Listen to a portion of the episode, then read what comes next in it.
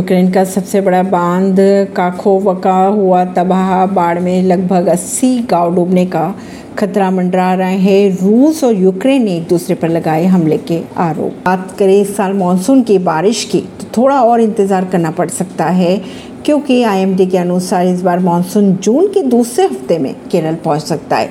इससे पहले मौसम विभाग ने कहा था कि एक जून को केरल में दस्तक देने वाला मानसून पाँच जून को आएगा, लेकिन अब अनुमान ये लगाया जा रहा है कि अब अगले हफ्ते मानसून पहुंच सकता है। दो हज़ार इक्कीस में भी एक जून तक पहुंचा था, लेकिन अब आईएमडी के अनुसार अरब सागर के दक्षिणी पूर्वी हिस्से में लक्षद्वीप के ऊपर सोमवार सुबह एक साइक्लोनिक सर्कुलेशन बन चुका है। इससे मॉनसूनी बादल चार दिनों में एक ही जगह पर रुके दिखाई दे रहे हैं। ऐसी ही खबरों को जानने के लिए जुड़े रहिए जनता से रिश्ता पॉडकास्ट से। परवीन दिल्ली से।